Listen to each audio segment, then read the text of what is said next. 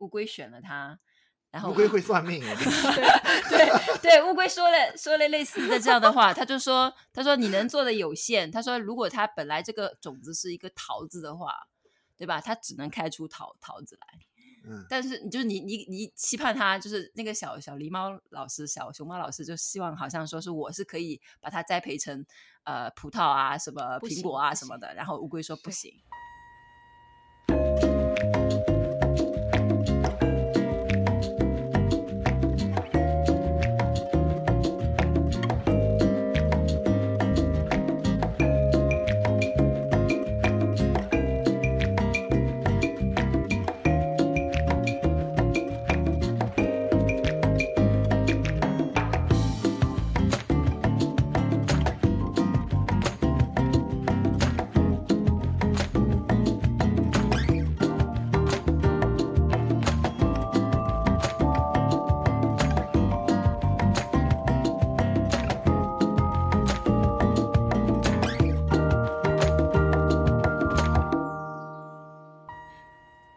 来到今天的自由速度，我是刘翠伦。大家好，我是钟七条。呃，我叫顾象。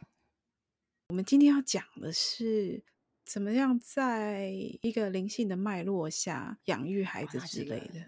我觉得是完全不一样的两种意思。对，灵性的脉络下养育孩子，有一种是求福报那种的话，那你这个小孩就从小锻炼气功，你这个也是养育孩子啊不要论它的特点、哦、就是说它有点揭破事，就是说你这些东西并没有用，就是是一种有一种虚幻性在那里面。嗯嗯嗯，灵性脉络下那种很多，就比如说他去上教堂啊，这种也算是对吧？也算是灵性脉络下。哦，就是让他有仪式啊、呃，那样子讲说，好像是有个灵性生活那种感觉，就有一个社团归属，哦、或者是有一种社团，是有一种信仰。对，有一种信仰的话，对他可以做很多事情啊。嗯、这个很、嗯、很多小孩就已经是这样被养大了呀，对不对？嗯。就是比如说是信教的话、哦嗯、所以如果是讲到不二论的话，感觉好像就是有一点就是没有那么积极的去参与这个世俗的生活，所以好像会觉得相对的像跟刚刚那种呃，常常去上教堂或是参加一些宗教的团体的活动的孩子比起来，如果是讲我们教孩子不二论或是给他这些灌输这些思想的话，好像是有那么一点不合群的意味，或者是说他会觉得说看破红尘，你们到底为什么会生下我？对，就看破红尘，就人生的意义和究究极意义，就要不要把不二论的究极呃终极智慧交给小孩，就可能是要么就是这样的一个话题，哦、要么就是只是比较更泛泛的说灵性生活怎么？我觉得我们先把这个不二论这个词把它替换掉，稍微来定义一下、啊、不是，是我们先把它替换掉。比如说你很擅长游泳，你很喜欢游泳，那么你会这个问题就是说是、呃、我该不该教我的小孩游泳啊？逼迫他去学会游泳、嗯、其实如果我们去反观自己的话啊，不管是我们自己有什么爱好，或者是我们自己擅长什么东西，我们都会有一种企图心，就说要不要把父母习得的一些灵性的智慧，呃，不只是灵性的智慧了，其实在每个人身上，宗教智慧、呃、宗教上的智慧，父母习得的很多东西，其实你都会不自觉的要灌输给他，你想要让你的小孩也去掌握，因为觉得好嘛，嗯，就我好不容易学来了，那我孩子，嗯，既然这么便利，小孩从我这里学比较方便，对吧？嗯，其实对，我现在这么老才学到了，赶快。现在趁他小的时候先教他一些嗯，就是 其, 其实还是我们有一种企图心啊、呃，我们有一种、呃、嗯，其实有时候我们有一种过度的想要分享的一种一种一种心愿，也就是说要不要、嗯、呃，父母如果已经踏上灵性之路的话，要不要也首先你这个要这个字一出来、嗯、你就有企图心了，对啊、呃、你就有非常强的企图心了。我们应该先问自己，我为什么要有这样的企图心？你想要更加退一步的反观自身，那就是变成就是说当父母踏上了灵性之路之后，嗯，怎么对待，怎么养育小孩，就是这个就是比较一个，就是说他他养育小孩的态度问题，嗯，包括他是怎么认知到这个小孩的，这这就是更往后退一步了，就更加 basic 的一个更更具有反省意味的一个东西啊。反省意味的话，嗯，首先你这种企图心其实呃，你要看一看，呃，自己的这种企图心有没有一种是过度的一种一种分享心。其实我发现在这个灵性的呃这种知识的传播上面，很多地方啊、呃，包括我的很多读者，包括我们自己，都有一种过度的想要传播这个的心愿啊、嗯呃。你其实这种这种未必呃，有时候甚至有点疯狂。我们看到某些宗教啊，它有一种非常过度的一种分享的这种心态在里面，其实你是看得到一点疯狂的。那我们把这个范围如果是拉回来近一点，是说说我们的孩子跟我们想要分享给我们孩子，或者是说呃想要分享给路人，或者是我比如说我想要教化，觉得教化我爸妈好了，我觉得这个意义又不大一样。因为孩子对我们来讲，我们我觉得我们虽然是某种很特殊的存在，我的意思是说身为父母的话，你一定会成为他的上司，第一个上司。冉吉特说过的，就是对小孩来说，父母绝对是第一个上司、嗯、肯定是你一定会去灌输给他很多东西，因为他的世界观是从你而来，就最小的时候的这种规矩啊什么的、嗯、你会告诉他什么东西是属于你的，这个玩具是属于你的。对，就比如说我对这个标题是有一种质疑感的。嗯、首先不是应不应该的问题，你首先你应不应该就已经有种企图心了、嗯、其次是有没有可能。 嗯, 嗯，其实你往这个小孩身上传播这个灵性知识、呃、做不做得到是吧？对，有有做不做得到我觉得也做不到你未必做得到。所以所以我们讨论的是你这个题目到底成不成立，本身你质疑这个题目它本身也是很有意思的一个问题、嗯、啊，你做不做得到啊？我今天想了一下这个题目啊，我觉得好像不太可能。今天的题目就是说我们要不要教孩子不二论啊？你教小孩一些礼貌好像是可能的你教小孩不二论不太可能是社会规则是可以的是吧？那简那教小孩礼貌很难啊因为他根本没有那种是非对错的概念在一开始。对，即便连即便连教礼貌都这么难那我教不二论就更难了。因为我也试过，我故意对我小孩发火，其实最早的时候他根本体会不到你在对他发火。那你想教他什么？所以我觉得教他东西很难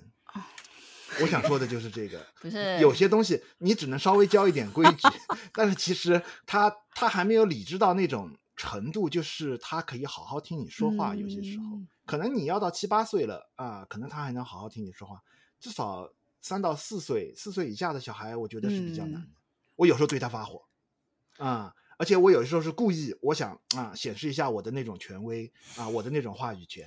但是我发现他根本 get 他们 get 不到你的意思。 我, 我只能作为他的老婆我只能在旁边默默的我觉得你你根本就不知道幼儿的发育是怎么发育的。没有，我 也, 我也是在测试其实我并不是真的对他发火，有时候有时候我是在测试他会有什么样的反应，我的哪些招数对他来说是有效果。我觉得这跟每一个小孩子的性格是有非常大的关系。是，所以像呃，我孩子现在是三岁多嘛，然后你们家公子是四岁多嘛，对不对？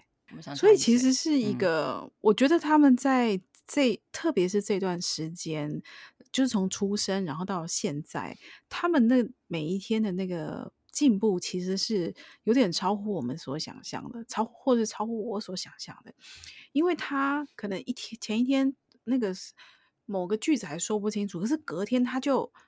他就突然就开窍了。然后或者是说呃，有些动作他一直做不会，或是有些概念他不大懂，那他突然有一天好像就懂。所以我觉得这个好像也是跟这个孩子的大脑发展程度是有非常大的关系。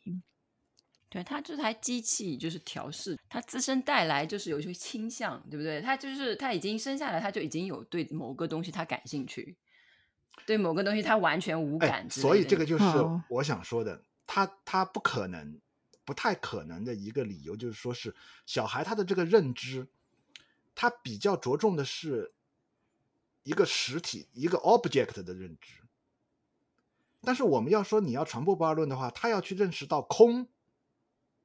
这个他就有点很难了。因为他首先是因 为, 因为小孩比如说我家小孩首先是感兴趣的，他对很多的 object 很多的对象，因为眼睛可以看见嘛，东西可以摸，手可以摸到嘛。呃、对，但是你要传递不二论，你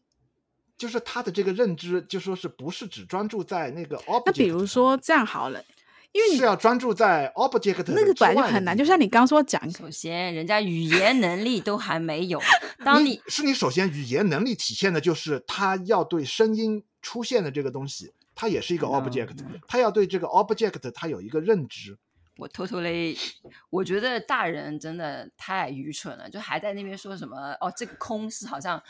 感觉好像是我们认知的空比小孩本身就处的一个无分别的状态好像更高一点的一个阶段，我觉得这个本身就非常的狂妄。不是他能认知到空，你根本就不要教他空，就小孩你教他跟问题是这样，这样跟我们的结论不就一样了吗？你根本不用教他空，他本身知道空，但是他现在的注意力还是在有啊。不是他本身不知道空，对，他本身至少他的注意力不在这个空上，他可能他对空的这个体会比我们更深，对，他只是 活, 活着就那样、嗯、我们在不停的教他什么是有，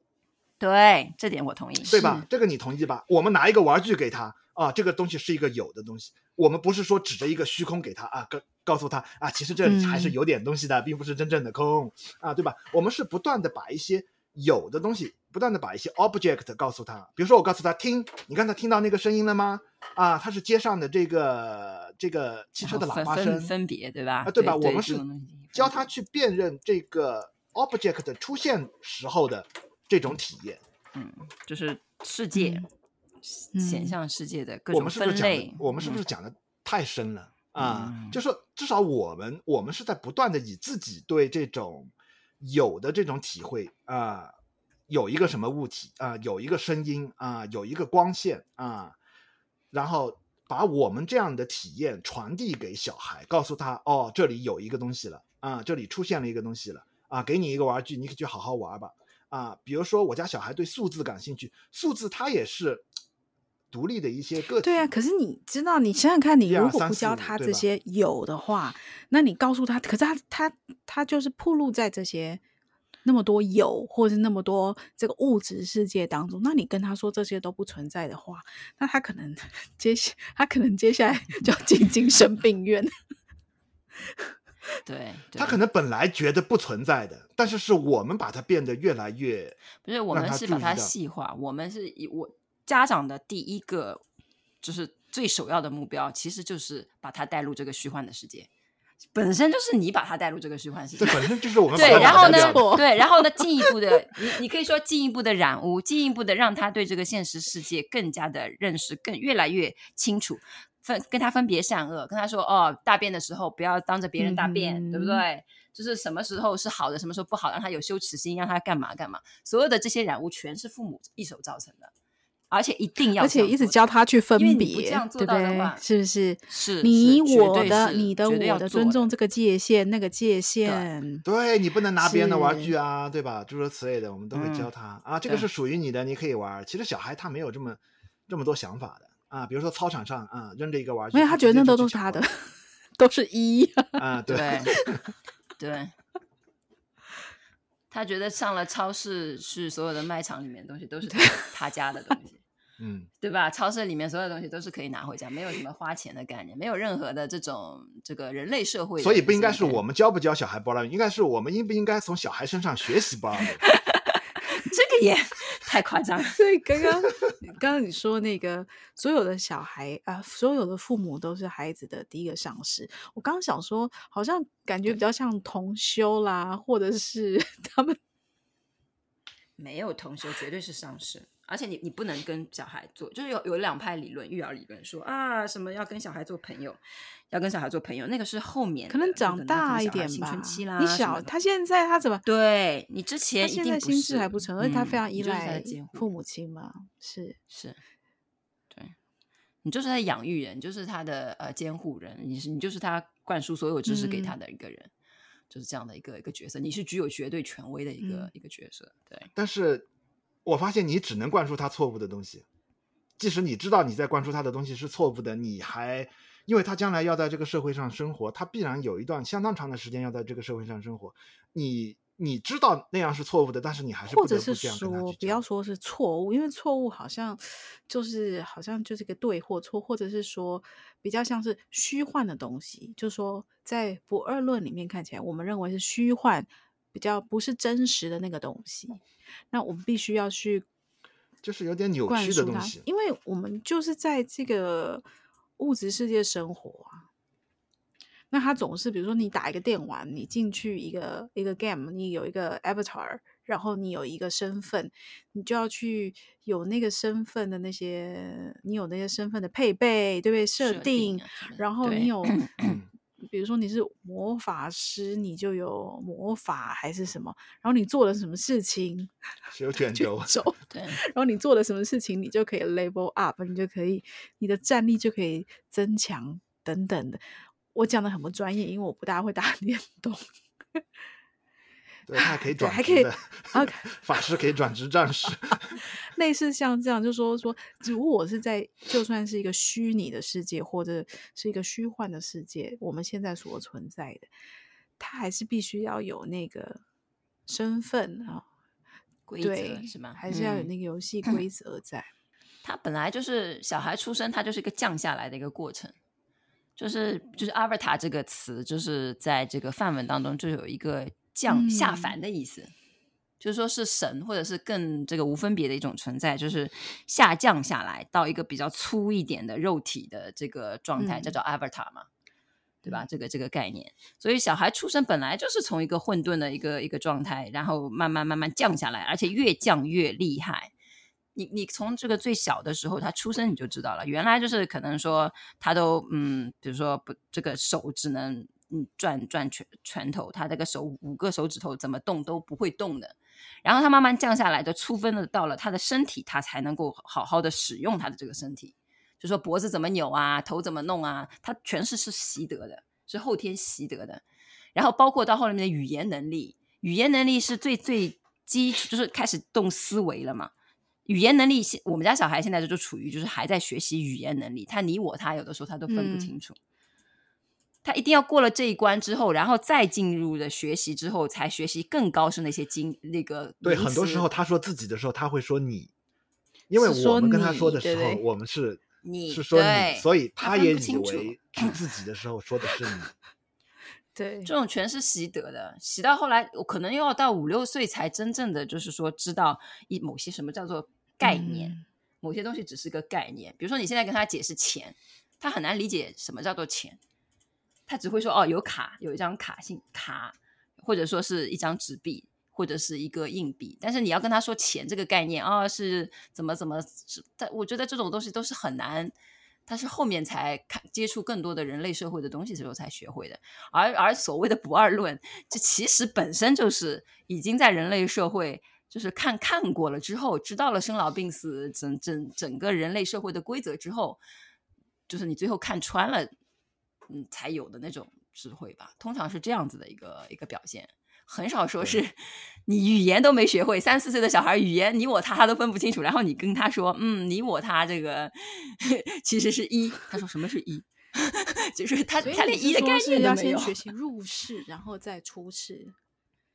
是绝对是这样。一般认为这个四谛就是有为到无为嘛，就是好像有为的东西必须就要是在之前好像你要去先学一学的，嗯，你才知道你们说的东西是什么，对，就是指的是什么，你才能看穿它的本质吧。要要不然他没有这种分析能力。我我一个朋友啊，他经常去那个慧眼山去参访嘛、嗯，几乎每年他都要去那里过冬，去那里长修。然后他跟我说，慧眼山有一个呃非常呃非常大的特色，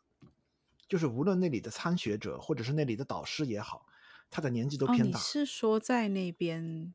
在这个阿努拉恰那边， 对, 对不对？Okay. 对，然后他就说年龄他都偏大啊，六七十岁的这是非常常见的、嗯、他就说好像这种不二论是一个人啊、呃，把其他的灵修都已经玩够了、嗯、走到尽头，就是那里也汇聚了各种不同背景的人、嗯、有些过去是学大圆满的、啊、有些可能是学苏菲的、啊、是学其他是学瑜伽的也好，包括导师都是这样的，好像都是最终啊、呃，好像最后又汇到在呃，又是又汇到在这个不二论啊、呃、这个领域里面啊、前面他们都经历过蛮多的东西，都修学过蛮多的东西，最后发现好像啊自己的归宿在这里啊，他好像这样是呃比较自然比较符合这个人的啊，既然我们降生下来啊，毕竟这个时代它这个社会也好啊，或者是这个这个宇宙的存在也好啊，这个生灵啊，它它的这个演化，好像嗯、呃，我说我不知道你们能不能接受这样一个是一个结论啊，它它它必然是欲望驱动的。那当然是欲界嘛，本来就说是投身的时候，投身的时候就是就是处在这个对，对所以他是他身上的这种这种习性，这种欲望的习性，他以这个欲望来驱动他的行为，或者是这个社会的进步也好，或者说 是,、嗯、或者说是他行为本身就是欲望啊，对，他他他 movement 就是任何东西的动，他一定是有一个，就是他有个动力。对，动力在推动他，他一定只有这条路可能走到了一个呃尽头了，他大概看得到。这条路的一些弊端，或者是，呃，这条路呃把它消磨的已经有点疲疲倦了，或许他会想到其他的道路，然后他的这个灵性生活可能才会开启另外一扇门。嗯、所以说，还是说我们还是必须要让孩子，就是带他过一个入世的生活嘛，就是像我们一开始讲的，他们还是必须要学习怎么跟人相处。然后可能再到一个他的生命在某个阶段的时候，他也许会回忆起来，我爸妈好像呵呵曾经如何如何。这个那也是有特别善缘之后才会，就是你没把自己，通常有的时候青春期、叛逆期，就是父母已经因为看不惯小孩很多做法，然后把亲子关系已经破坏的其实很厉害了。到时候孩子已经想到你，已经就说不定就已经很讨厌了。其实有这样一个规律啊，嗯、啊，是也是我多年观察这个各种宗教团体也好，嗯、还有观察一些仁波切的事迹也好，他好像有是有这样两种情况，有一种小孩啊、呃，他是小时候可能比较懵懂一点，啊、嗯呃，他对这些灵性的东西其实他。完全是自己把它屏蔽屏蔽掉的啊、嗯，好像你也不可能跟他讲这些东西，但是呢他一旦开窍呢就会非常厉害啊、嗯，会有这样的一种类型的一这样的一种小孩，好像就是说是他把他的灵性生活都放在了人生的比较靠后的一，但是也有一种小孩是好像很小很小，像他就出家了，对，那种就反过来他就去做，对，很早就也没有真的体验过所谓很多的入世的生活，然后他就进入了这个修行的生活、嗯、反而那种呢我会觉得后面好像会有点退化，这跟你以前上过一个呃竞赛班，我觉得这是有点一样，对，他是他有点一样，因为我从小是搞这种奥林匹克数学竞赛或者物理竞赛的嘛，啊、呃，我就就就是我我也知道很多就是在智力上非常天才的人物啊、嗯。我感觉啊，太早会，呃，我觉得并不是特别好，特别是在灵性生活上特特别早会并不是特别好，因为太早会，因为呃，我们大陆有一个词汇喜欢说叫凤凰男，呃，凤凤凰就是那种鸟类了，哦、就是神鸟了，嗯、对，凤凰男，男是男人的男，哦、什么意思啊？一般就是形容从农是从农村里面出来的，哦、然后呢，后来呢来到了大城市。然后又获得了优越的这种生活，但是呢他的一些观念呢还是保留在他农村的一些、呃、消费观念啊，或者是男女之间谈恋爱之间的一些观念、啊、比较保守的一些、呃、是还比较保守的一些这种观念。凤凰男他一个比较大的特点就是说是他早慧、嗯、你是因为他从小家境可能并不是这么殷实。可是你刚刚你可以解释一下你这边早慧的意思是说说学业成绩比较好的意思吗？不是你，我是你嗯、不是，嗯，学习成绩好未必是早慧，早慧就是说是你很早就有就获得了一些，他们叫做 street smart， 啊、oh, okay. 嗯，就说是你对这个社会的很多东西，你就怎么是运作的，要知道一些人情世故一点。哎，这样子，对，你就比较懂，或者是你在。对，你在科学上啊、呃，你可能从小你就特别、呃、或者是你在灵性上面你比较早会、嗯、很早你可能你能体会到世界是虚幻的、嗯嗯嗯嗯、啊，而且有些小孩啊，从小写的一些诗句啊，你也可以看出来哦，这个小孩挺有灵性的。其实你应该说的是比较早熟、嗯、不是说早会，呃，可以比较早，可以就是说他他呃，如果你是说灵性生活的话，他就、嗯、你可以说是早慧；如果是社会上的话，他就早熟、呃。你是社会生活的话，你就是早熟。但是呃，我自己观察下来，这样的小孩往往他的很多东西呃就被他年轻时候得到的很多结论就把他给框住、嗯、你是说后来的人生经验反而被一开始的经验框住，他太早可能得到了一个结论，因为他太早就把一些东西就总结出来了，是但是呢他又没有遇到上师，又没有自己的心智，又没有真正成熟到一个程度、呃、又不彻底。但是如果他过早的就已经形成了一种世界观和价值观，对世界观价值观或者是灵性修行的一些观念，他太早形成了，反而就很局限，反而你在人生的后半段来看啊，就感觉啊这个人活到后面怎么还是自己最早总结出来的一些东西。他的意思就是说有一些人太早熟、嗯、太早的形成了一些定解和定见，对于世界是什么样的，对于比如说人际关系等等有一套总结出来一套经验，然后但是呢你因为你太其实你还是太小，你接触的这个世界其实并没有那么广阔，或者说你人生的阅历其实也跟荷尔蒙等等有关系。你在你比如说十几岁的时候形成了一套价值观，而且那个时候别人都在赞许你、嗯、就觉得你是一个比较聪明的人，好，好像很非常懂事，对，非常懂事，家长是都会夸赞，对，就是好像像大人一样、嗯、然后大家夸赞你，然后你就形成了一个定解、嗯、就说哦，世界就是这样子的，然后你以那套规则去生活，其实就是说呃，你已经穿了一个这个见解的这个壳了，然后你过早的就是迈入了这个社会，对，你已经把自己武装起来了，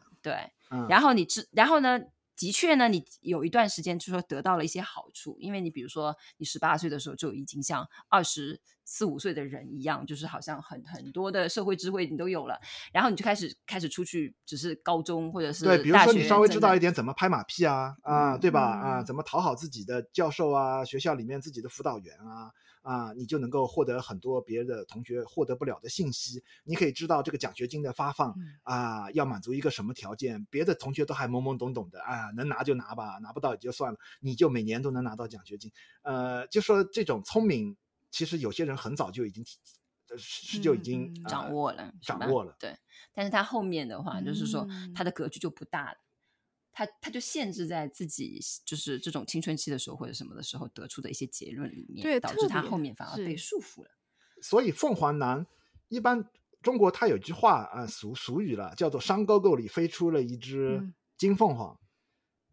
嗯啊、所以说凤凰男就是说是、呃、比较这个早熟的这个男性从山沟沟里飞出来了、呃、来到了大城市这样打拼，然后也蛮成功的，但是见地呢，但是呢见解呢他又不够足够的开阔啊，这样的一种男性啊，一般啊大家就会打个标签叫做凤凰男。我是觉得你这个，因为我觉得是很好，并不是特别贴切，对对，并不是特别贴切，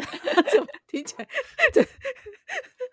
对，不不是，我觉得你这个表表其实不是那么的贴切。但是我觉得这跟文化里面也是有点关系，嗯、就是说，其实我们这个像刚刚讲到，比如说我们其实非常重视在知识上面，就是说会不会念书啦这样子的表现，甚至是整个社会一直到小孩子长很大了，到现在很大了，可能还会有人在说，哎，你到底是哪里毕业的？嗯、就是会用这些像是学历呀、啊、等等的，很久很久以前的这个标签。去开去定义某一些人这样子，那这些人或者是说我们也习惯是让别人这样子来看我们。忘记哪个作家说了，某些人他说在可能十八岁的时候就死了吧，这这也对，就是说他之后他的人生其实对于对待看世界他其实就没有变过了，他可能人生当中的 智, 智慧对最深的就是对这个世界的洞察、嗯、考虑到的最深的时候其实可能也就是在二十岁出头或者是什么 那, 那个时候了，之后他就只是随着就是人生的很多的捶打啊等等，他不会说是去再探及更多的人生的一些真相啊什么的，有这么一句话，所以很多人还活着他其实已经死了，所以就这个意思。这样子可以解释说说有一些这种很早就出家的孩子，然后他可能之后也会还俗的可能之类的，像这样出家。对，这个也有很多原因呢。一是现在的僧团其实也没有这么纯净了 啊, 啊，所以他还俗说不定是个挺好的选择。首先，什么时候能够允许出家？现在已经规定，已经有明文规定了吧？应该。对吧，也不会像早期像玄奘大师那种时候就是好像从小就开始、啊、现在已经不允许了， 就, 就有义务教育啊，父母要有他的责任要做这个，唯一听到的只是有一些某些邪教就是把小孩从、呃、对吧，这样的例子可能并不是特别贴切，但是我们看一些仁波切小时候嘛，嗯啊，有些很年轻的仁波切小时候、嗯、因为过去生嘛，啊，当然大家都是这样说的，说他过去生是个很努力的修行人，怎么怎么怎么样，啊，小时候他就非常的成熟，嗯，啊，他在灵性上面的这种智慧就非常高，但是反而是长着长着长着长着，他这个人类的好多这个欲望习气就翻腾出来了，啊，好像又活回去的那种感觉，啊，对吧？这样的例子其实还是看到的，啊，比如说那个。我曾经就看过那个秋阳创巴仁波切他儿子啊接受采访的一些东西，嗯，就是他是被认证是个仁波切的，但是他就很享受美国这种啊优越的这种生活。采访的时候说，他说啊，如果可能的话，我要把我的这个仁波切的头衔拿到易贝上去拍卖啊，然后他就打打篮球，他就这样打打游戏，然后是这样。秋阳创巴跟那个一个那个英国人生的那个小孩，对不对？对对、嗯，不是他跟那个对，然后你就可以看到，就是说。在这个世俗跟这个灵性之间啊、呃，他好像又活回去了，对吧？啊、呃，而且他也是有仁波切头衔的一个人，这个都是比较 特, 特例的特例的例子。嗯，对嗯。一般的情况下的话，最多就是看到父母可能比如说信佛教或者干嘛，就是他他会希望小孩也早早的跟他有同样的志向。嗯，对，会有这样这些举动。嗯嗯，如果如果父母不是呃特别去强迫小孩的话。我自己感觉啊，或许先让欲望驱动他，有个十年二十年，我觉得可能是更好的一个，更加顺其自然的一个方式。对，感觉好像也是比较符合人性的这个。对，你先玩够了吧。还有一个是包括说人的大脑，就是呃完全完全成熟的话，好像是二十多岁，好像二十。二十二、二十三岁才真正的成熟，甚至是男性可能是到二十五岁，所以其实是相当的晚。嗯、对，因为他要经历后面很多荷尔蒙的挑战，其实会带来一些就对你的那个你怎么怎么处理你自己的身上发生的各种变化。还有说，当他面对就是荷尔蒙，包括会有一些情绪的。呃，情绪的反应，然后身体也是不断的在变化，所以这段期间其实我觉得是非常非常挑战的。那他必须呃也去知道说怎么去处理这个情绪，或者是说啊，父母亲可能会说这个情绪其实不是你。你不是这个身体，但是当然是说、嗯、也许你可以这样子讲，但是我觉得是非常非常难体会，因为当你那个情绪整个袭来的时候，或者是说当你有这个呃你的生长的痛疼痛的，因为生长而疼痛，比如说你骨头突然你一夕之间你拔高啦，然后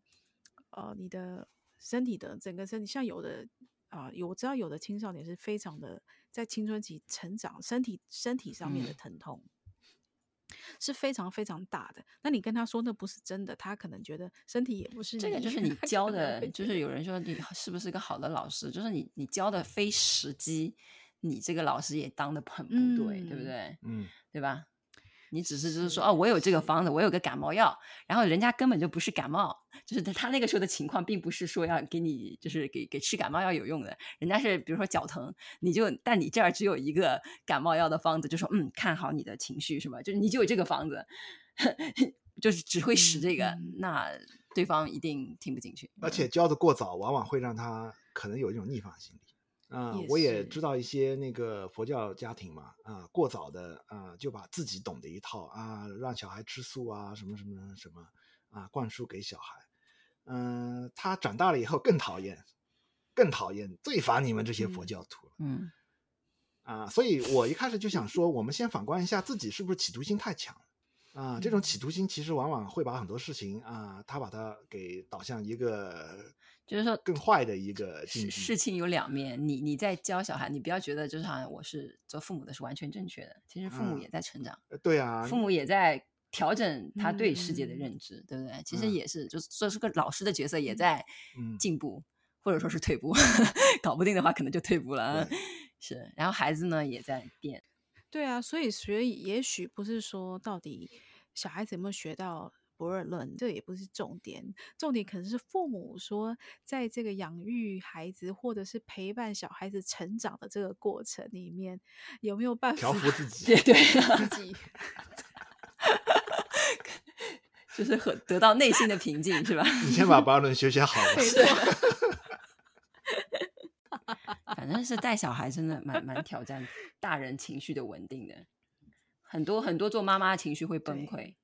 所以小孩子有的时候说妈妈怎么那么凶，那不是就是妈妈凶，妈妈真的被被挑战到了，就是实在是又忙又累又饿又什么的时候，你小孩又不配合、嗯、没办法，只能出气出在小孩身上，很崩溃。刚才还说那个青春期的时候小孩会比较难搞什么之类的，其实是我们家四岁半嘛，我是观察从一岁之后就是反正有点能够他自主表达意思之后就一直是有反叛期，就是你一方面你是在教他，对他好像听很听你的话很依赖你，但是他的反叛期我觉得其实每个小孩的反叛期可能或多或少一直是存在的，我觉得应该是从两岁半开始，我们家反正早一点已经有一直叛逆到成年、嗯、可能叛逆到四十岁嘛，就感觉人其实很矛盾。他一方面全部仰仗仰仗你，他也知道你是他，你是你是他的唯一，对不对？给他吃，嗯、对，衣食父母是。但他一方面也很不爽这一点，感觉我觉得就是其实是潜意识里面，就是为什么好像你你制定所有的东西，那他自己到底能够决定什么？对，我想玩就要玩，对，所以他会凭什么你说要睡的时候就要睡觉？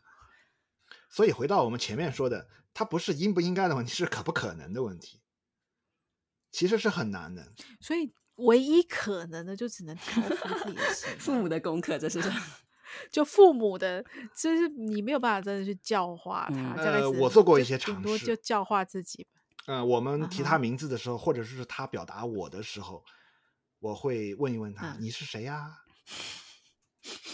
我在旁边就是翻翻白眼、啊、我觉得教的非时、嗯、根本就是教的太早了，不是根本就只是你一厢情愿。有些时候我问他你的名字是什么啊，他说啊我叫啪啪啪啪啪啪，我说这个是谁呀、啊、到底什么是你啊、嗯、我觉得这就是我能做的 maximum 了，其他我觉得都根本都不可能的，就是爸爸的一厢情愿。妈妈我在这边就摇头就说是、啊、没有，我觉得是有用的，他会有刹那的愣神的他会有一种刹那的不知道，哎，然后后来他的那个思维思维上来了以后，他就会说是我啊。嗯，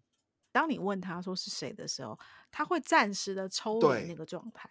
他会暂时的想说，哎，所以你就是我，你为什么要问我问问谁是我？所以是我啊。但是他的那个脑袋转过来的时候是比较慢的，他之前他会一下子有点不知所从的那种感觉。但我觉得他可能不知道你的意思、呃、但是我但是有点像是说说比如说嗯，我觉得应该是说这是很初步的说，如果回到一些比较浅浅比较浅层，不要讲到呃灵修好了，比如说我们怎么去觉察到自己的，比如说现在有某种情绪、哦、所以我我像我就会问说，我看到他好像不开心，我说是谁在生气呀、啊，可是我真的哇，你们两个我都听不下去了。我觉得你们两个大家有点志同道合、欸，但我绝对摇头。可是我在问的时候，我我其实不是要导出那种，我我没有那种期待说他要回答一个什么能够看穿这个是吧？一个什么样子的答案？嗯、但是我会问他说是谁在生气啊？嗯、可他如果能够，其实他里面有关键，他的关键一个是是谁，还有另外一个关键是那个情绪。所以我先帮他点出了那个情绪，说你现在这个状态是在生气，然后再问他说这个是谁的生气、嗯、所以有一点我们两个你们两个实在是太 advanced 了，这个高阶不是不是，但是我们两个没有这么强的企图心就是玩一玩是不是、呃、不是不是玩一玩、哦、我只是教他怎么去反观自照一下，我觉得是一个思考的方式，说说就是他不要沉浸在他的那种情绪里面，沉浸在他的那些玩具里面，他应该突然抽离出来一下，对，虽然他没有 get 到、嗯、他可能很久以后才会 get 到我们为什么会这样问他。 我, 我来说一下育儿界的一个发现，小孩为什么容易发发生气，因为他脑子那个管情绪的那那块区域和管语言的区域不是在一起，对，他没有，当你活跃语言的时候、嗯、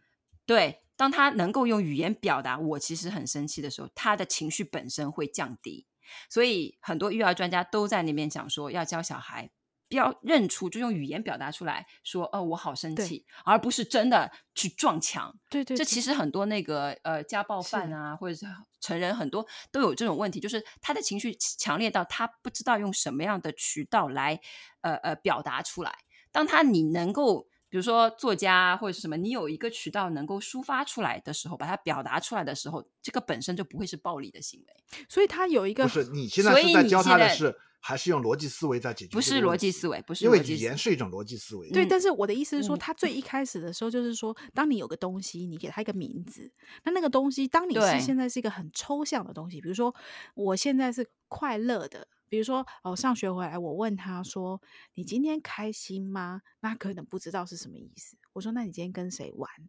哦，然后他可能讲的眉飞色舞，就说哦你这样好开心哦，那他可能就知道说这是开心的的感觉，他甚至都不知道怎么命名这些情绪。问题是你那样只是减弱他的情绪，如果他真的是肯像我去问他的那样啊，你是谁他可能情绪就已经消散掉了。no. 哦、可是我觉得这个还是我我现在听你讲会有点 advanced， 可是我现在帮助他先辨认出那个 object， 比如说你今天有这个情绪，你今天是开心或者是难过，你必须要先能够辨识出来，然后再来说说哦，所以是我不要与他认同，现在有这种感觉，然后但是这种感觉呢它会不见，或者是他等一下就比如说我让他转移一个注意力他就消失了，所以他原本是难过，但是他再转一个念，他或者是说他可能看到一个玩具他就变成开心了，所以他那个东西其实是会变化。所以当我们能够 identify 那个东西的时候，就可以他就可以知道说哦，这个东西它其实是一直在变的，然后你可能慢慢就跟他说会变的东西表示不是真的哦，没有，这以后再说。妈妈的私心，你的这种教育方法有点像在教长修是吧，就是教他怎么关照，就是关照很重要啊。到底是说我们自己我们自己身上无论是身体或者是心理发生什么事情吗，对不对，才不会说好像难受的时候又不知道是什么东西，就会像刚刚讲的说可能去撞墙还是什么东西，不会去处理。嗯，你们都很 advanced。 没有没有，你们太我我想的，你们有一点没有企图心，只是有时候玩的时候跟他这样 play 的时候，有有一点我是非常有企图心要教的，而且我觉得必须要教，就是爱心。嗯，推己及人的爱心、哦、这点是父母一定要教的。嗯，而且小孩不教的话、呃、通常很少有小孩呃，偶尔有一些女孩子或者是比较性格比较温温和的男孩子会、嗯、但是因为我们你跟我我们俩的都是男孩子，男孩子的这种的确是比较有一种多动的倾向，我觉得跟先天的气质也是有很有关系，就说有的我觉得不呃、嗯，你可以说是教他一些常识吧，不要把它提高到一个爱心，就是说 no 还是有爱心、这个、比如说 你, 你对动物、啊、你说推己及人这次就之类的那对，比如说 我, 我们去这个我们的那个、呃、这个呃，就像姑姑姐家，就是小孩的姑妈家，对对，他们就没有 他, 他们的两个的小孩就因为从小没有教就是说爱护生灵的这种、嗯、比如说害虫就是害虫哦，在他们的家教里面就是说老鼠和所呃苍蝇蚊子这些是所有要应该打杀的、嗯，这也是对的，就对于很多人来说这就是这样的一个家教、嗯、从小小孩就这样教的。但是我我们家的家教就是我这点我就很明确，就是说爱护生灵，对，爱护生灵，哪怕他是害虫你也要爱护、嗯、为什么，就你跟他讲道理，因为他也是很有爸爸妈妈、嗯、或者是这么就这样讲，这点我觉得是比较你很刻意的，你你是父母是带有一种企图心的、嗯、一定要教的一个东西。那这个应该算是呃灵性的一些常识吧，或者是说不一定，很多修灵性不一定是灵性，我觉得就是说说人跟这个生命或是这个世界的连结，尊重，对，还有对于生命的尊重，是，嗯，这点是真的。所以在你我听你们俩就是更就是强调智慧的一面，我是强调爱心的一面，就是你问题是这个只是在我们有限的眼界下的，你觉得是一些重要的东西，其实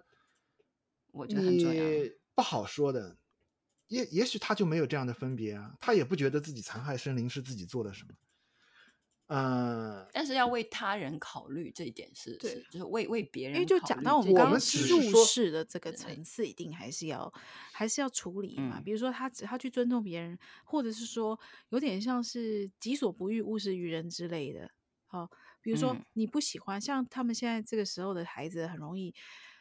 呃，人家玩他的玩具，他就呃他不要人家玩，可能就会拍人家手，就是他会动手。要跟他讲说。对，就算是这样子你也不可以推别人，也不可以打人家的手，你要说说呃，尽量用语言来表达，比如说、哦、我们可以一起玩吗，类似像这样子的做法。我觉得这也不需要真的讲到什么灵性的层次，就是好像一个尊重吧，或者说这个东西可以让他在现在我们这个所生存的这个欲界或者物质世界里面，应该会比较容易生存吧，我在想。这这个可能是按照佛教常规讲的话，就是讲因缘法的一面、嗯、就说你是生活在一个环环相扣的一个因缘法则里面，你推己及人也好，你爱护生灵也好，不杀生什么，其实呃，最终就是大家能够和谐的相处，因为你是其中的一部分、啊、因为我们是 interdependent， 对对，我们是相、嗯、这个我有一些保留意见、嗯、这个我有一些保留意见、嗯呃、一般、呃、我自己带他的时候，小孩只要他的这个行为没有构成到一个特别严重的行为，我一般不教他规则，不教，我一般不告诉他什么该做什么不该做，除非是这个东西已经涉及到一些、呃、特别严重的问题。嗯，比如说像我刚刚讲的，比如说你不要人家拿你玩具，你不能推人或打人嘛，那我觉得这个、呃、我我觉得他推一推 OK 啊呃、只要别人的家长没有意见，你说别人把他推回来就好，反正对对，反正如果对方的家长觉得有意见的话，可以骂我的小孩，我觉得他应该面对他这个行为的一个结果、啊、而不是我我帮他选择什么是对的什么是不对的，就说只要这个他的行为他不是拿着一个什么剪刀去扎别人、嗯、我都不会、呃、特别的去阻止他、嗯、我觉得他应该看一看他行为的结果、呃、究, 究竟是会造成什么样的问题，只要没有特别严重的伤害到别人啊，只是推一推别人，其实没有什么关系。而且我希望对方的家长来骂一骂他。哦、呃，可是我觉得这跟这个、这个、这个，我觉得每个家长的那个界限不大一样。比如说，像我的小孩，如果是在幼儿园里面他不吃饭啊，那有的有的老师就会很紧张说，哇，他这个小孩在学校都不吃饭，好像在学校饿了肚子。那我就觉得这件事情，他不吃东西这件事情，他没有影响到任何人。就他自己肚子饿，嗯，他影响到自己，对，所以我就觉得这个东西是他可以承受，就是说那他不吃好，那不要吃，那没有东西吃的时候他肚子饿 OK， 那我觉得这个这个大概是我的界限。如果他去动手打别人的话，当然他会有那个 consequence， 可是就是还是必须要，我觉得我还是要让他，我会跟他讲，但是当他真的动的时候，当然就是会有 consequence， 没有办法。我的一个想法呀、嗯、我不想把小孩培养成一个嗯社会规则下的一个乖孩子。你美好的心愿就到底他长成啥样，其实是他以他个人的气质，他个人的气质他会决定。我觉得他可以去捣乱一下，这个、哎呀，看了有些小孩自己要面子的，特别要面子；有些小孩就天生就这样。我觉得也是跟这个气质也有关系，嗯、是，对，嗯嗯、有些小孩是父母硬，就是哪怕父母非常的，父母本身是遵纪守法，特别特别的好市民，然后教了很多的规矩，不要干嘛，不要干嘛，他他就是很叛逆，教他规矩你都没用的那种。嗯嗯、所以看，我觉得可能也许是顺着说，就顺着他的秉性，是吧？对。对，我觉得可能是最好、嗯、去观察说他是什么样子的。其实太乖的呢，应该鼓励他啊、呃，你其实也可以稍微破坏一点规则，对对对，只要在限度之内。如果是太过分的呢，你就要拉回来一点，就说哎呀，冷静啊，啊对，要思考一下。嗯父母的修炼，以前他我看过有些育儿的那个里面说，首先父母要知道观察小孩，嗯嗯嗯，最先的一步是要观察，而不是自己一厢情愿，或者说是自己太怎么样的，就是太关心则乱了、哦、就是啊看不清楚局势，你先看看清楚，就比较冷静一点的判断自己的小孩到底是个什么样的个性，他的诉求是什么、嗯、因为基本上他们说小孩养养养到三岁的时候基本上看得出来了，嗯嗯嗯嗯，就是大大致是个什么样的鲁莽的那种，是喜欢跟人打交道的还是喜欢跟物品打交道、嗯、对吧，嗯，是是喜欢招惹别人的、啊呃、对对，还是说他他胆子是偏小一点的呢，还是就是比较鲁莽一点、嗯、就是尝试新的事物的，还是就是有些比较谨慎的、嗯、不爱尝试新的事物的，然后基本上这种秉性已经是确定了的，这有他们划了一条线的，就是你不能硬硬强迫他，一个小孩他就不喜欢跟人打交道，你也不要硬把他推到，是 是, 是、嗯、但有些小孩就是特别喜欢跟人打交道，那你也没有办法、嗯、对，先观察，就三岁他们说什么说开彩票，就是小孩就是个彩票啊，好像一呃刚生下来的时候呢，可能体格方面啊，就是会不会有重大的疾病啊，或者什么你可能已经看到了，就是哦是算是亏了还是什么，就是哎那个彩票已经刮刮刮刮到看到是怎么，然后三岁的时候基本上已经就是彩票刮刮出一半，刮出一半，这个大奖还是一个一般的。基本上看得出来，天才的已经是早就展露头了，掩藏不住。没有没有，我倒觉得，嗯，在灵性生活里面，嗯，不能这么早的下结论，因为有些小孩前面一二十年就是来消消业。好，你你继续刮彩票。啊、嗯，因为他会比较晚熟一点，嗯、因为他有一些旧业他要了啊、嗯，他有一些习气他要翻腾一下。嗯，然后但是呢他一旦开窍了，等他真正接触这个灵性生活的时候，一飞冲天未为可知啊。可是我觉得也是我觉得也是回到刚刚那个结论，就是说其实孩子要怎么样，甚至是甚至特别是他们就是这个彩票和后面才显露出整体面貌的，这个根本就不归我们父母管了，那个就是他们这自己的造化。对，也不要揽在自己身上说哦我们做了什么，好像让他们有什么怎么，就好像我我他们的公共勋章上面有我们的一半之类的，应该也没有，基本上就不要对不要做慈想就行。嗯 嗯, 嗯对，所以养孩子，哎，最近刚刚看到有个网上一个文章，就是人家传那个功夫 Panda、啊、呃功夫熊猫电影、嗯、电影里面不是这个那个小小狸猫老师刚开始特别讨厌那个熊猫吗、嗯，就说又懒又笨又蠢，就是教也教不上去，根本就不是天选之子嘛。然后为什么乌龟乌龟选了他？然后乌龟会算命，我对对，乌龟说了说了类似的这样的话，他就说他说你能做的有限，他说如果他本来这个种子是一个桃子的话，对吧？他只能开出桃桃子来。嗯、但是就是你你你期盼他，就是那个小小狸猫老师小熊猫老师就希望好像说是我是可以把它栽培成呃葡萄啊什么苹果啊什么的，然后乌龟说不行，对对，它种子本来是桃子，它最多只能开出桃子，是的，开出桃花和结桃子。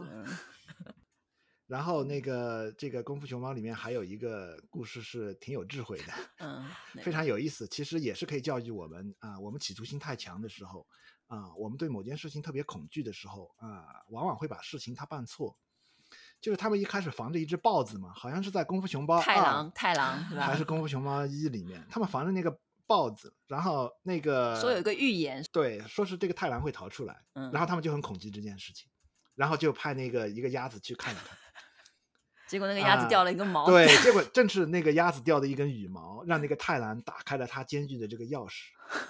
就逃出来。就说这个故事它也挺有智慧的，说是我们恐惧什么东西，往往可能是我们恐惧啊、呃，反而我们喜欢造作，我们喜欢添油加醋的做很多事情啊、呃，把一件事情把它给变得更糟糕。就你防范一件事情，你做出的努力反而给那件事情，你做出的努力反而啊、呃、雪上加霜了啊、呃，给了他助力啊、嗯呃。然后就像尼萨加道塔最近说啊、呃，他在说你翻译的、呃、对，是说我最近在翻译他的那个那个话啊、呃，他说这个恐惧跟欲望，其实是你给了恐惧和欲望力量，因为。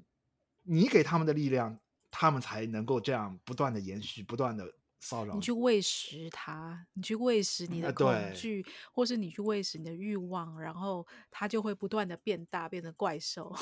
对，所以我们说关心则乱啊，往往是你太关注了啊，如果你不是这么关注的话，可能他就烟消云散。那所以我们要当佛系父母吗？嗯、能能够 relax 一点应该是比较好吧、啊嗯、在灵性生活上我觉得比较高级的是无心插柳吧，中彩票了啊、呃！就是你不要把自己的期望值、呃、拔得特别高啊、呃，说不定刮出一个彩票。就是说不要像我们培养小孩在钢琴或者是其他艺术上面、嗯、啊，好像觉得自己的小孩是某方面的一个天才，不要把自己的这些妄想放在他身上、啊、我的这个小孩不会是某某菩萨来吧对，你先不要先把这些光环全部都忘掉啊，无心插柳一点、嗯啊、你不要把期望值拔得这么高。有一次我一个朋友跟我讨论这个育儿嘛，然后我问他，你能接受自己的小孩以后长大就是做一个公交车的售票员吗？嗯，然后我说你能接受他就是上一个什么上海的某个 专, 专科的技校吗？啊，他可以接受吗？他说他接受不了。哦，那因为他知道会过得多惨，他, 他痛苦就开始了从现在就开始痛苦、嗯、对，所以他说他接受不了，那我就说那你就没办法了，你既然接受不了的话，那你只能跟你的小孩继续斗下去了嗯嗯，他就是比较呃焦虑，对，比较焦虑的、嗯、因为他的小孩好像是特别调皮的那种、嗯嗯啊、就是在家里打爸爸打妈妈的这种、啊、小爸，然后管也管不下来，而且拳头又硬、哎啊、打人还打得特别痛的那种、啊、我不知道台湾这个大陆有一句话叫、呃、有一个词叫内卷，就是说 highly competitive 的一个一个环境，就特别竞争特别特别剧烈。你是说在在大陆还是？大陆有一个名词叫内卷，对，内卷就是说内部这个因为资源比较的这个局限，所以大家为了拼一个很好的资源一个名校的名额、oh. 导致这个社会的所有的人全是就是从一开始从生下来就开始已经站在起跑线上拼命命的往前跑、嗯、东亚社会很多是这样子的，儒家社会很多都是像这个日韩也是，台湾可能应该 也, 也是这样子的一个。我觉得现在大家价值变得更多元，不是说说一定要做某件事情才好，他做某一个工作不代表那个他就他就不幸福或是不快乐。那如果说我们希望孩子他终究是幸福的，那我觉得这个幸福是也只有他能够去定义，或者是去找到他自己真正的幸福。想想看啊、哦，说我们现在社，我觉得整个价值，或是说哎，以前觉得很有用的念的什么科系跟现在其实是有落差的，所以与其去想象那些哦一定要做什么才是好的，不如是让他有回到一个比较根本面，比如说我们刚刚讲他能够去觉察他自己的状态，那当真的幸福来的时候、哦、他就知道说哦这就是幸福的感觉，就幸幸福上的呃，这个 智, 智商比较高一点，对不对？对啊，如果你真的是幸福的状态，的你你没有办法觉察是幸福的状态、嗯，那不是等于也没有嘛？嗯，对，就生活的一种智慧吧。有很多小孩其实这方面特别差，就是他只知道，比如说读书会啊，或者说是赚钱，他知道啊、哦、这个是什么，但是怎么样让自己幸福，嗯、这个对吧？嗯嗯，我倒不是完全认同、嗯、你觉得幸福没关系？我觉得所有的幸福，真正的幸福都跟忘记身体有关系。就比如说我们去游乐场，为什么大家觉得好刺激？因为你在坐过山车的时候，其实某种程度上你忘记了身体。这不是幸福吧？这个是刺激吧？不是刺激跟你去找任何一种幸福，其实它某种程度上比较深比较深刻的那种幸福啊，它其实都是因为我们把身体给忘记。但还是我觉得也不冲突啊，你必须还是要去觉察、啊、你要去觉知啊，不论是身体的状态，但是你去觉察的话，心理的状态往往会让你更容易察觉到身体。嗯，我现在已经听出你们俩的区别了、嗯、一个是强调说是对这个东西要、呃、因为翠伦的那个比较像禅修的一些方法，嗯，我的这个方法比较像撒手的，对， 我, 我的方法比较像撒手不管的那种。你就是你泥牛入河无消息不用不用察觉我知道你的意思。哇，你们说的好高深对，我们把这个东西变得我是觉得你刚刚讲那个那个那个就那个就难了。硬扯一下的话，刚才说到一种就是说比如说视察式的观察式的，然后一种是比如撒手式的，可能在秉性上一个人的气质上、嗯、也决定了他会选择哪一种。有一种人就比较决绝一点，嗯，就比较比较比较那个，就是可能也可以说他鲁莽吧，或者是怎么样，嗯、他就说、嗯、撒撒手那种。有一种是先要看清楚，嗯，对。嗯、另外一种是可能是所谓的班智达型，也就是说是比较比较聪聪聪慧的，比较智慧的，嗯、就是去看清楚这个这个事情。另外一个就是说我不用看清楚，我只要放掉就行。就那种嗯。哇，我也好能硬扯这个理想跟小孩没有什么太大关系我觉得放掉这个这个好难哦，高深，那就放了就放了嗯，这个倒是就是硬要扯到再回到这个育儿方面的话，其实是比如说我们家这个小孩啊，我就会想说啊，什么叫做真正的勇气，就特别是男孩子培养这个 男, 男性气质的话、哦、就会发现啊，其实很多时候嗯，首先勇气并不是那种就是暴力啊，有的时候男孩的勇气就那种啊，我可以砸拳哎，对，砸拳头什么之类的。然后呢，还有就是我也在观察自己的小孩到底是之就是我刚才说的那两种秉性当中偏哪一种的，他是比如比较敢敢一点的，他还是是一个比较就是说我要看清楚了之后再做决定的那种人。目前我觉得我们家小孩可能是要看对看清楚的那种小孩，比如说他很很喜欢一些、嗯、他以前知识上的东西，他的需求已经开始上来了、嗯、那我觉得就可以跟上了，就多教他一些辨别、嗯、辨别、就是、好的，等他这路玩完了、嗯、他再来找我吧等, 等他这路玩到尽头再说吧嗯，还是气质吧，孩子不好说的，这个他会变，人的这个运啊，每个十年你其实都不一样的，他的气质会大变样的。对,、啊、对我这个同意。对啊，嗯，好吧，那就就下集分享好了，看等我们小孩青春期的时候再来我们十年之后再来录一次是不是预然后说所有的预言都不准，是不是？就是原来预测完全就是纸上谈兵一堆人，纸上谈兵，最后就只剩崩溃的父母。是孩子会教我们做人的，是啊。好了好了。